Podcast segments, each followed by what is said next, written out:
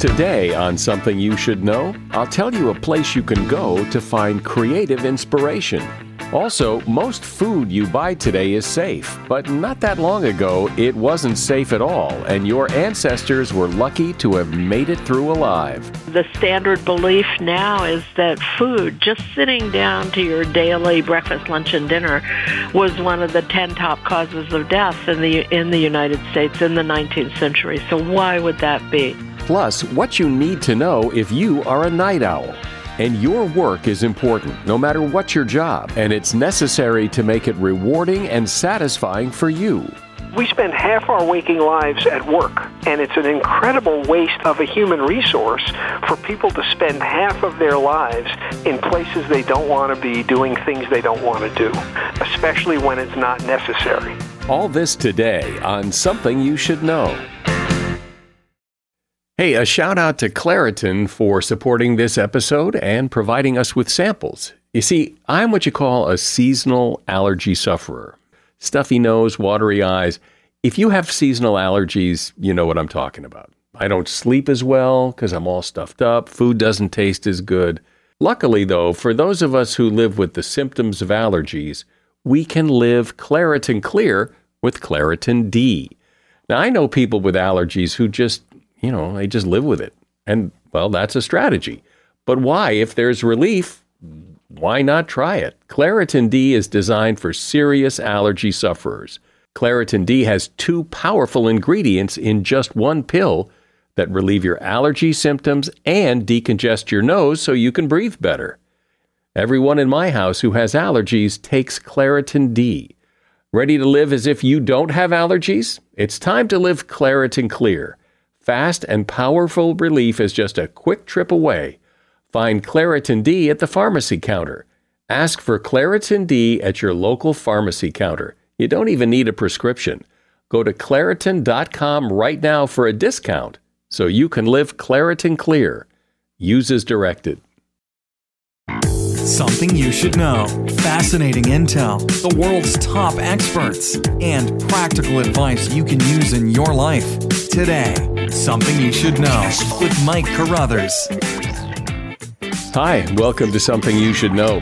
So, when you have to come up with a creative idea, maybe it's a business idea, or you have to write a paper for school, or come up with a theme for a party, whatever it is, you probably have a process or a ritual you go through to come up with ideas. And if you do, you may want to add to that ritual going to a coffee shop. Why? Because of the noise. Researchers have found that the level of noise that matches the bustle of a coffee shop, which is around 70 decibels, spurs more creative performance than, say, the quiet of 50 decibels or the distracting volume of a blender, which is about 85 decibels. It turns out that silence is good for focus, but not so good for creativity. That noise level gives your thinking what's called processing disfluency. That is, a slight difficulty in your experience of processing information. That little wrinkle, that slight difficulty, rankles your thinking in a way that spurs more creative ideas. And that is something you should know. If you have a job, have you ever asked yourself, why do you have a job? Or more importantly, why do you have that job?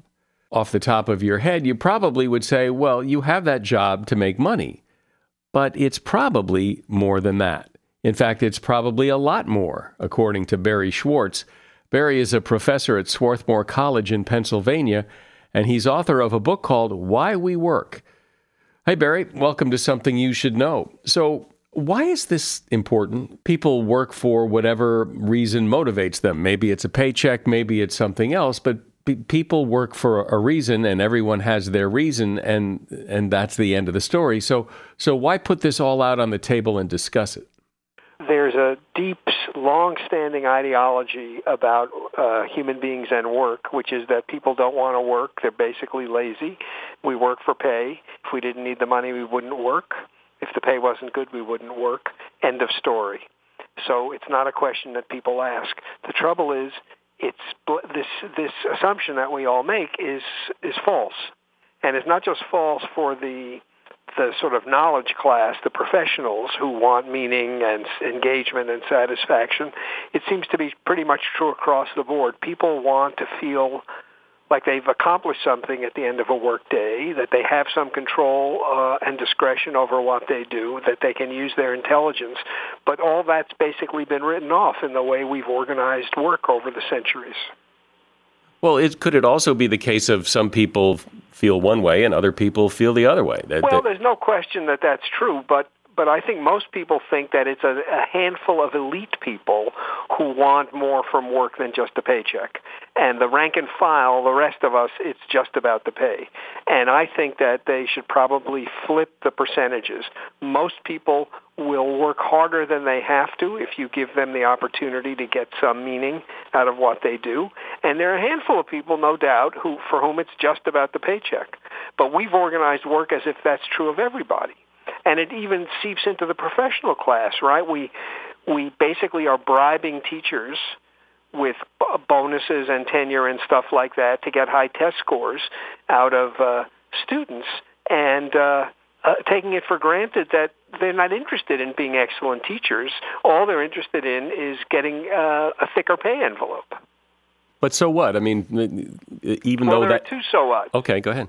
One so what is it turns out that when you give people work they're eager to do, they do better work, which means that companies that have enlightened workplaces are more productive and more profitable than companies that don't. And it's striking this fact is almost incontrovertible across all kinds of industries, and yet most workplaces fail to take advantage of the benefits they would get if they created workplaces where people wanted to be. That's one thing. The second is we spend half our waking lives at work and it's an incredible waste of human uh, of a human resource for people to spend half of their lives in places they don't want to be doing things they don't want to do especially when it's not necessary well, but so I think it's a big deal. But a lot of people are finding that you know what they want to do or what they've always done or what they're good at uh, doesn't need to be done anymore. I'm not. Look, this is not. This is not. My book is not the answer to all problems with respect to the workplace. It's certainly true and and sad, and I don't think we have a clue what to do about it. That uh, people are being technologized out of their jobs. Uh, and I think this is a massive problem for the long run. It's different from, you know, the car replacing the horse and stuff like that because I think the, you know, the computer has really displaced the, the most essential aspects of human beings in lots of areas. Uh, and I don't know how we're going to solve this problem. So, but that's not, you know, I, I, as I say, I can't solve every problem. Well, you should. You really All should. Well, if we get off the, as soon as we get off the phone, I'll work on this problem. Yeah, would you? And uh, the um, so, g- given what you have said, what should we be doing differently? Well, there are several things. One, we need to restructure work so that we actually show respect and uh, respect for and confidence in the workforce. Give them discretion instead of giving them scripts to follow. Let them exercise some autonomy. Give them opportunities to learn and grow on the job. Uh, and most important, try to show them that what they do is meaningful. And what I mean by that more specifically is that what they do actually makes somebody's life better. That's the single most important driver of the satisfaction we get out of our work. And in the book, I talk about hospital custodians whose job, you know, the sort of the lowest of the low in the hospital hierarchy. And their job description has lots and lots of tasks, none of which mention another human being. And yet, in a, in a study of hospital custodians, they talked about how much satisfaction it gave them to interact with patients and their families, make the patients a little bit less afraid, make the families a little bit more comfortable. And they took advantage of every opportunity they had to do that, even though not only was it not a part of their job descriptions, but if they got caught, they probably would have been reprimanded. So I think that, um, and why did they do it? Because they valued being part of an enterprise whose purpose was noble, easing, uh, curing disease and easing suffering. And they wanted to play their role in that enterprise and got great satisfaction from doing it. And yet, many many employers you hear say, "Well, when we try to give people that kind of freedom and that kind of, you know, they screw it up." Well, I think that that there's no question that that sometimes happen when, happens when you give people discretion. You increase the chances that they're going to make mistakes.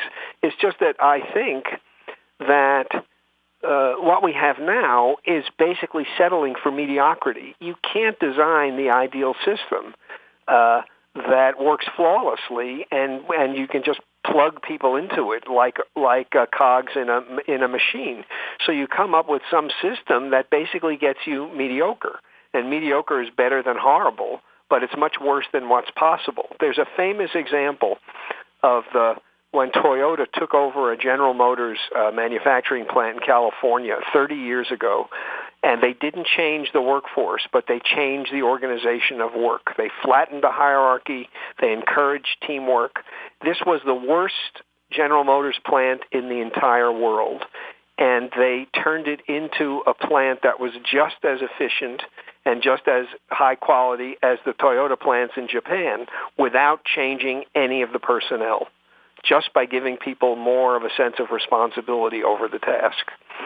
Uh, so this happened 30 years ago. The plant uh, was uh, successful for 30 years. It closed a few a few years ago, uh, and it, it's an example of how assuming the worst out of your employees is going to get them to give you the worst, which yeah. is what General Motors had been doing. Well, that's a great that's a great example, and and you know pr- proves the point. And yet, there's an awful lot of resistance to making those kinds of changes. There's huge resistance, and I think p- part of it is that we've absorbed this ideology that's t- almost 300 years old that people are basically lazy and can't be trusted. So that's our default. That's our starting point. Uh, the other thing I think is that managers are reluctant to give up control. Because one of the things that might happen is that people above the managers discover you don't need the managers. Because it turns out the people on the floor can do the job perfectly well without being micromanaged. So there, you're right. People are very reluctant to make these changes. Uh, the sense I get is that if you want to know what companies to buy stock in, you should look at the 100 best places to work and forget about everything else. Uh, if you've got a company that people want to work at, it's almost overwhelmingly likely that you have a very successful company.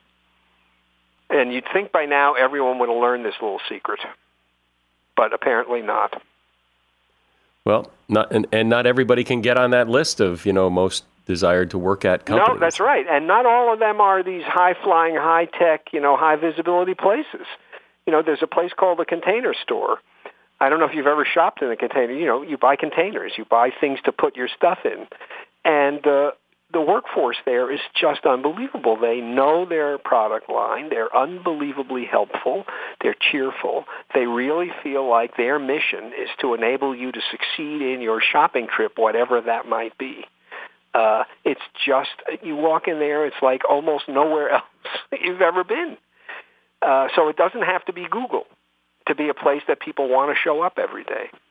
I'm speaking today with Barry Schwartz. He is a professor at Swarthmore College in Pennsylvania, and his book is called Why We Work.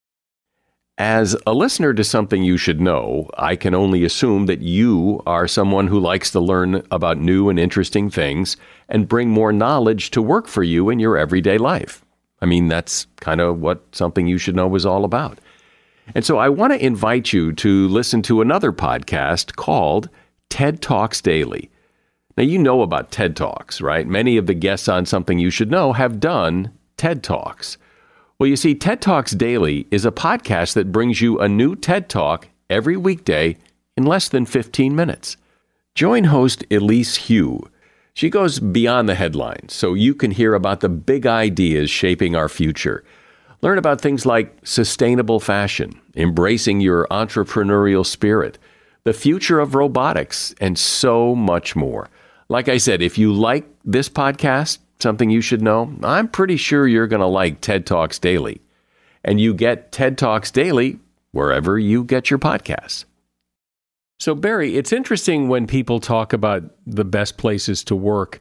It's it's always the it's always the same companies. It's uh, Microsoft, it's Google, Southwest Airlines. Uh, it's always the same usual suspects.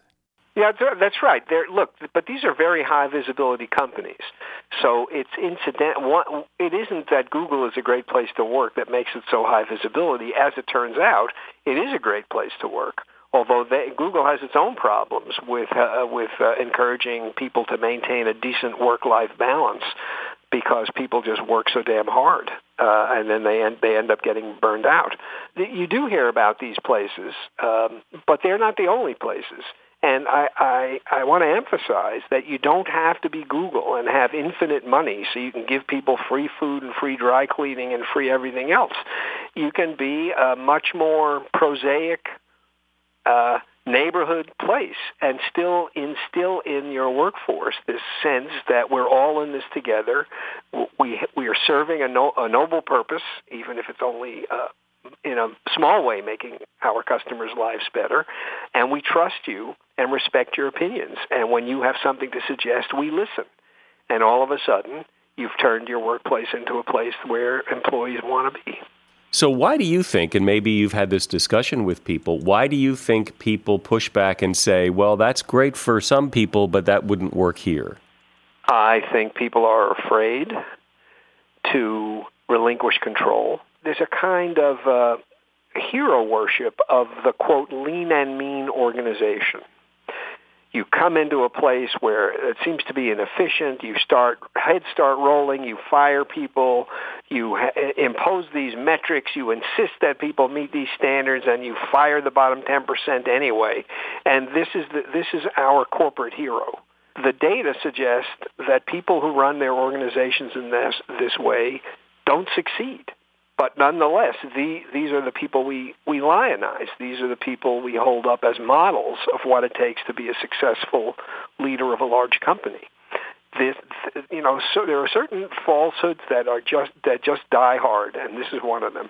Well, and you're trying to change that. That's that's the hope. And you know, if 1.7 million people buy my book, we will have transformed the workplace and your life. And that too. Seven million books would be a nice little uh, payday for you. It would be very nice. But you don't it do would it. Be very nice. I have no illusions, however. But you don't do it for a paycheck because that's not who you are. but my point is, I, I'm not saying I don't do it for a paycheck. This is the mistake. It's not like you're either an angel and money's irrelevant, or you're a devil and it's only about money. People wouldn't work if they didn't get paid. There's, I'm not disputing that and I'm and I won't suggest that it won't feel good if uh, you know my I can contribute more to my grandchildren's looming college tuition bills uh, than I'm able to now. I'm not pretending that people don't have to make a living. Of course they do. But we've taken that one piece of motivation that people have for work, and we've made it the only piece. You know, when you're when you're at a party and you're talking about with somebody with about some other person who you both know, and somebody says he's in it for the money, this is not a description. When people say he's in it for the money, they're making a judgment. There's a there's a word that's omitted that's implied. He's only in it for the money. And we don't think particularly well of people who are only in it for the money, even if they make a lot of money. So I think that we all kind of understand that, uh, you know, full human beings aspire to more than big bank accounts. And if that's all you're after, then there's something defective about you. And if you organize work so that's the only thing you can possibly achieve, then you're going to become just that kind of person who's only in it for the money because there's nothing else there to get. Well, and I, you know, it occurred to me too that you know people have a sense of this. Anybody who's who's done volunteer work or whatever, where it isn't for the money, and and there's still a great deal of satisfaction and reward that can come from that. Sometimes even more than work. It has nothing to do with money. Absolutely so, and there's a lot of research that shows if you if you get people to volunteer and then you pay them, you make them less likely to volunteer. It's yeah. important to them that they are not doing it for the money. If I ask you to help me load a couch onto a van, you'll say, sure. You know, you're engaged in a social transaction. You're doing somebody a favor. If I tell you I'll pay you 20 bucks to help me load this couch onto a van, you'll say, sorry, got something else, got somewhere to be. So, you know, this kind of study has been done several times in lots of different contexts. It matters to people that they see themselves as the kind of people who are not in it solely for the money. I think that's right. Well, as you, as you said in the beginning, there is this theory, I think you're right, that it permeates people's thinking that we work for the money, that it's for the paycheck, and that if we didn't have to work, if we didn't need the money, we wouldn't work. And maybe that's true for some people, but I, eh, speaking for myself, and I think for a lot of people, you know, there is something to working and eh, that sense of accomplishment, that sense that you're doing something that's really eh, very satisfying and probably part of human nature. Barry Schwartz has been my guest. He is a professor at Swarthmore College in Pennsylvania, and he's author of the book, Why We Work. You'll find a link to his book in the show notes for this episode. Thank you, Barry. In the late 1800s, and this is going to sound so unbelievable, but in the late 1800s, one of the most dangerous things you could do in some places in America was sit down and eat dinner. And this is so interesting to me because we've talked about food safety before on this podcast and how generally our food supply is pretty safe. But that was not the case in the late 1800s. Here's a quick snapshot of what happened people were moving from rural areas to towns and cities thanks to the Industrial Revolution. When people lived in rural areas, well, they grew their own food, or they at least knew where it came from.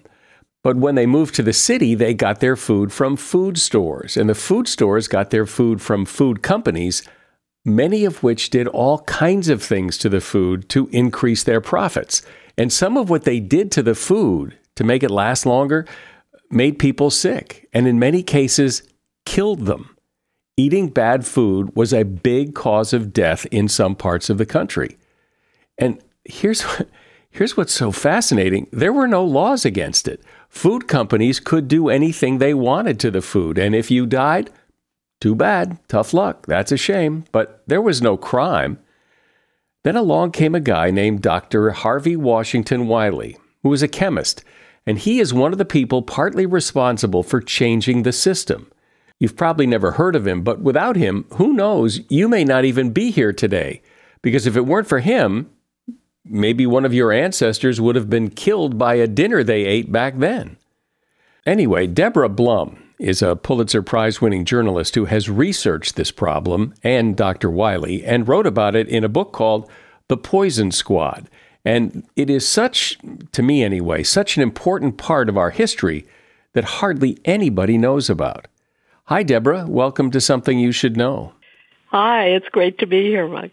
So go ahead and add to what I've already said to help paint a more vivid picture of, of what it was like back then. So I, I'm really going to take us back to the 19th century because it's such a fascinating moment in, in the sort of the history of food safety, and because it was such a complete shock to me when I realized how bad it was. That you know, we've tended, at least I certainly bought into this kind of mythology of the happy, pink-cheeked, healthy Americans with their creamy, foamy, untainted milk and fresh produce. And that and that was really not true unless you lived on a farm, say. For most people who were working people, they got their food at grocers and it was manufactured food and it was food as, as I came to realize before we had any federal regulations on safety standards or quality standards or even putting information on labels about what was in your food and so the food was often insanely uh, fraudulent or or even dangerous in, in in some fundamentally troubling ways. And I'm happy to give you a better sense of that or some examples of that if you like. Please do, because I, I don't think people understand. I certainly, until I looked at the book, would have never thought that uh, literally you're you were taking your life in your hands sometimes uh, eating food or drinking milk that you would buy at the store i mean it, it it's yeah, so examples would be good. It's interesting because I was down talking, I gave a talk at the FDA earlier this fall, and uh, they said that, you know, the standard belief now is that food, just sitting down to your daily breakfast, lunch, and dinner, was one of the 10 top causes of death in the, in the United States in the 19th century. So why would that be? Well, there was a lot of crazy bad stuff in unregulated food. And to give you a couple of examples, uh, for instance, flour was often extended with or mixed with uh, ground stone or, or ground gypsum, which we use in wallboard, right, which would have then contained some asbestos. Um, coffee was quite often not coffee at all. Well, you would buy a can of ground coffee. It would contain anything from charred bone to rope, burnt rope to uh, coconut shells dyed dark with actually a lead dye, a black lead dye.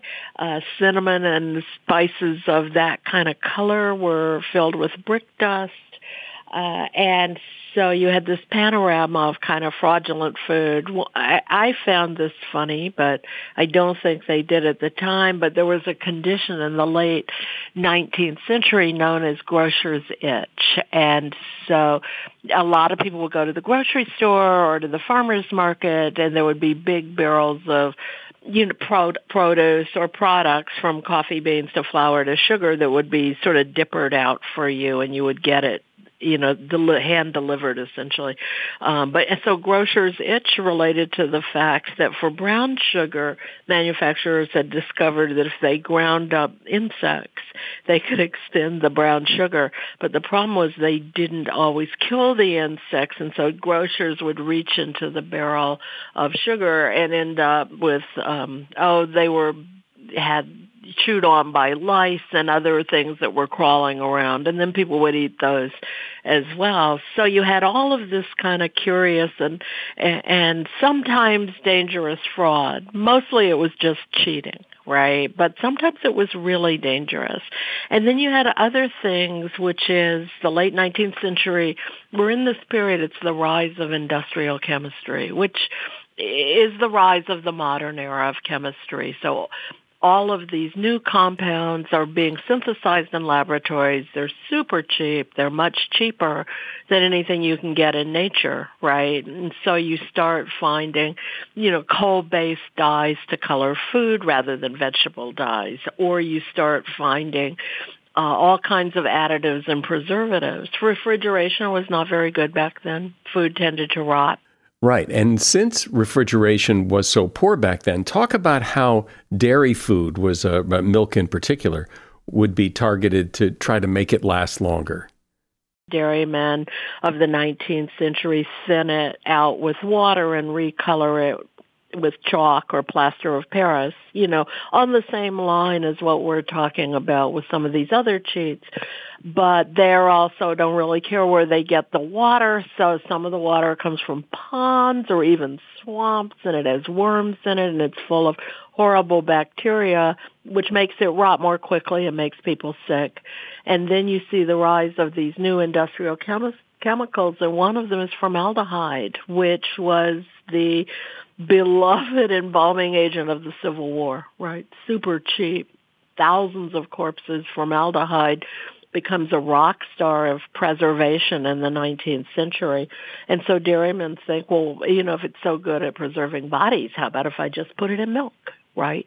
And it worked. I mean, the thing I want to give formaldehyde credit for, it's a great preservative. You can actually find ads in the 19th century. Buy our, you know, our special milk and you can just leave it on the counter and it'll keep for weeks, which today we would go, you, but back then it was like a miracle of science. And the only problem was formaldehyde's really poisonous. So the things that were being done to food, to milk and to other food, spices and all this, Uh, on what scale was it being done? There are, are there just a few cases, or is this wide? How big a problem was this? Yeah, that's a good question. With formaldehyde, it was very widespread, right? You'd get these preservatives called rosaline or preservaline. No one ever said formaldehyde. And dairymen would put them in milk or butchers would put them in meat and uh, and and you pretty much were guaranteed of formaldehyde in your daily diet no matter what. And so you find in the late 19th century both embalmed milk scandals and embalmed beef scandals, and and this particularly the embalmed milk scandals uh, which popped up in cities around the country, were referring to the illnesses and deaths of children who were drinking milk. And you would see public health departments saying, please don't serve your children milk. It's poisonous, right? So we know that that was very widespread. Some of the other ones, you know, really depended. But uh, if I was going to pick the ones that were very commonly used in the food supply, borax, you sometimes find that now in the cleaning department of grocery stores, 20 mule team borax, exactly the same thing that was going into food as a preservative. Salicylic acid, which we know from aspirin. And, and the big risk with that, of course, is too much of it and it'll cause the lining of your uh, intestinal tract to, tract to bleed. Uh, that was very widely used, particularly in alcohol, right? Beer, wine um, tended to have a heavy dose of salicylic acid. Copper sulfate, which is a heavy metal, was used to green canned vegetables. Um, these were really common practices. And right? so, and so, and, in the um, in the case of uh, illness and death, uh, are there numbers? Can we see? Can we quantify this? No, I don't think so because we didn't have a public health service and we didn't have epidemiologists. So the the statistic I quoted you earlier that food was considered one of the top 10 causes of death in the United States, whereas now if you look at them, you're going to see accidents and cancer and heart disease and those kinds of things. Back then, food was in this very generalized eating could kill you way, right? There's a, a really great medical historian at the University of Michigan, Howard Markel, and he says that medical historians generally refer to the 19th century as the century of the great American stomachache because so many people were sickened by their food. So we know that it was responsible for a lot of illnesses and deaths right. Uh, in children, certainly milk with children, hundreds, if not thousands, of deaths. And then along comes this guy, Dr. Harvey Washington Wiley, and he, you know, he sounds like a, a food safety superhero. Uh, where did he come from? Well, I tend to think of him as kind of a holy roller chemist. He was a chemist from Indiana, you know, grew up in a very uh, religious and highly moral household. His father was a preacher, but also a conductor on the Underground Railroad. And you see him very early on in college talking about science and the service of good. And he had started out, he was one of the first uh, chemistry professor at Purdue University when it had a faculty of six and he went on from there to be the state chemist for Indiana and analyzing fraudulent food, which they were becoming concerned about at Indiana. And his work there, both as just a, a food agricultural analyst, he was an analytical chemist, and in fraud, brought him to the attention of the federal government. And so in the early 1880s, he goes to USDA and he becomes chief of what is known as the Bureau of Chemistry, which is about a dozen men uh, and they are the only dozen men in the entire U.S. government who are responsible for the safety of the food supply because there is no EPA or FDA or any of the consumer protection agencies we know today. That just wasn't done back then. So he takes this tiny agency, and by this time the issue of food fraud has started to really bother them. And for the first time in the history of the USDA, they start investigating what's in the food supply. And he does a series of reports. They're called, they were called Bulletin 13 reports and they take apart everything. He you know, milk and cheese and candy and cocoa and coffee and spices and bread and meat and vegetables.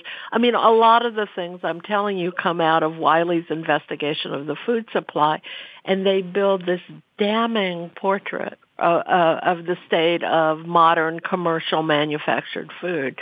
Um, and that begins to make him, and this is absolutely true about him, you know, less of a purely objective scientist and more of a chemist who says this has to change. He becomes, in the course of his investigations, starts moving toward being an actual crusader. Do you think that the people who were re- responsible for tainting this food realized how horrible the damage was they were causing, or were they just trying to, you know, make things stretch a little further and no harm, no foul? I mean, I think it varied. If you took something like formaldehyde, everyone knew that children were dying, right? And people continued to use it. It wasn't illegal. They weren't charged. So in some cases, you had people who just thought that the, uh, you know, the additive and the profits that it brought you were worth whatever the cost. In other cases, you know, going back to your question about, you know, how many people were really killed and sickened, the science was really primitive. I mean, food safety science is very recent in this country, really, you know, starting in the era of Wiley. People did not know how dangerous these things were. They were ra- almost randomly putting them in the food supply. And because there was no one to say, well, you have to safety test that first right? Or you have to establish a safe limit first. How much can you actually put in? There was no pressure on the scientific establishment to do this kind of work, so there was almost nothing there. And I do want to, I mean, I want to say that except in cases of highly poisonous things like formaldehyde, people might be getting sick, but they weren't dropping dead in the streets. So, you know, people gambled on the fact that this was probably safe or safe enough and that eventually made Wiley, you know, begin to find that intolerable, the gamble. The gamble with public health. And when people began to realize that there, this was a real problem, was it, oh, thank God he showed up, or what, was there real anger towards him for basically exposing what was more or less a sweet deal up till then? Yeah, that's a great question. I mean, certainly on the commercial side, for the most part, manufacturers were absolutely furious and hated him, right? And, and during the course of the, I think when he started doing these Bulletin 13 investigations, people didn't really realize the power they were going to have because they didn't know what was out there and what he was going to find. And he didn't either. When he started, he just started increasingly saying, we should label our food, right? Small children are eating this elderly people are eating this, sick people are eating this, they really have a right to know. I mean, that he started out in that very let's just inform the public way. But as this portrait of the food supply grew, you started seeing more public awareness people starting to realize just how risky their food was and and and related to that and certainly driven by Wiley and his allies more public pressure to quit doing this. And so Wiley was a huge target for the food and drug industry, right? They planted fake stories about him. They uh, infiltrated the Department of Agriculture with their own allies to make his job harder. You saw and and and there almost a day didn't pass without some kind of negative, you know, pushback against what he was doing. People were really angry. Isn't that amazing? And and uh, when you stop and think about, you know, there are obviously issues with food safety today, but but it, it was nothing, nothing like it was back then. I mean, you you really were just rolling the dice when you sat down for dinner. You absolutely were, and and some people didn't make it, and and there were all of these unanswered questions like, uh, you know, how many doses of formaldehyde are you getting? You know, are you getting above the doctor recommended dose of salicylic acid? Or, you, I mean, no one knew any of this. So, you know, I think we tend to suffer in this country from regulatory memory failure, right? And and most people were not around when when this was an issue anyway, but we don't think about the fact that what regulation really is is consumer protection and when you have none which is the state of food and drink in the United States, no consumer protection, no safety rules. It was really crazy. I mean, really, really crazy. other people must have been aware of what was going on. And I know you talk about that there were state agencies and other people who were also crusading against this, but but you would weren't there people talking about this?